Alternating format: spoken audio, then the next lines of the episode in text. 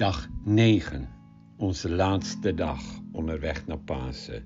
Ik lees aan u voor uit Lucas 24. maar op de eerste dag van de week gingen zij bij ochtendgloren naar het graf met geurige olie om die, die ze bereid hadden.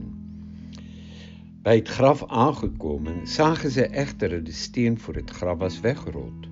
En toen zij naar binnen gingen, vonden zij het lichaam van Heer Jezus niet. Hierdoor raakten zij helemaal van streek en plotseling stonden er twee mannen en stralende gewaden bij hen. Ze werden door schrik bevangen en sloegen de handen voor hun ogen. De mannen zeiden tegen hen: Waarom zoek je de levende onder de doden? Hij is niet hier, hij is uit de dood opgestaan. Herinner u dat wat hij u gezegd heeft toen hij nog in Galilea was. Een mensenzoon moest worden uitgeleverd aan zondaars en gekruisigd worden en op de derde dag opstaan. Toen herinnerde de zin zijn woorden. Herinneren. Heel opvallend dat de dames dit vergat. En hoe vaak vergeten wij ook. Hoe vaak moeten wij lijstjes opstellen om dingen te herinneren? De betekenis van herinnering, zegt Van Dalen, in de oude dikke woordenboek, is terugroepen in een geheugen of gedachten. Weer te binnenbrengen.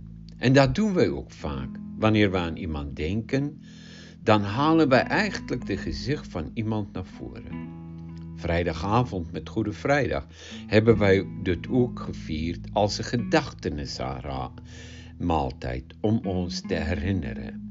En zo heeft Jezus dat bedoeld. Jezus wilde dat wij heel duidelijk en bewust onszelf herinneren aan wat hij gezegd heeft.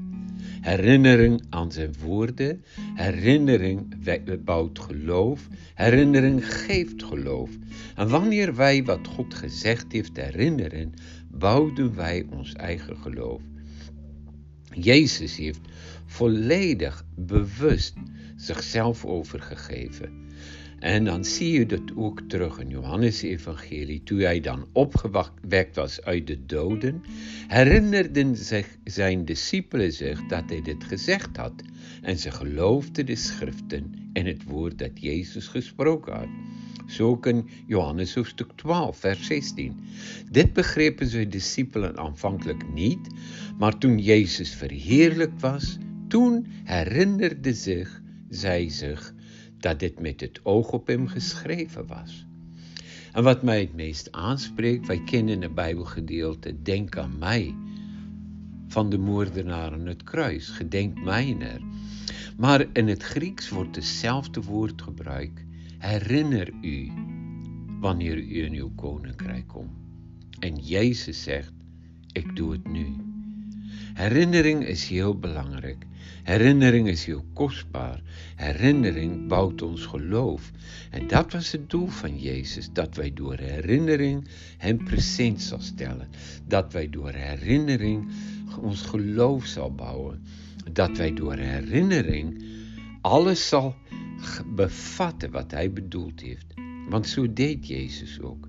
Hij herinnerde hen aan al de beloften van God.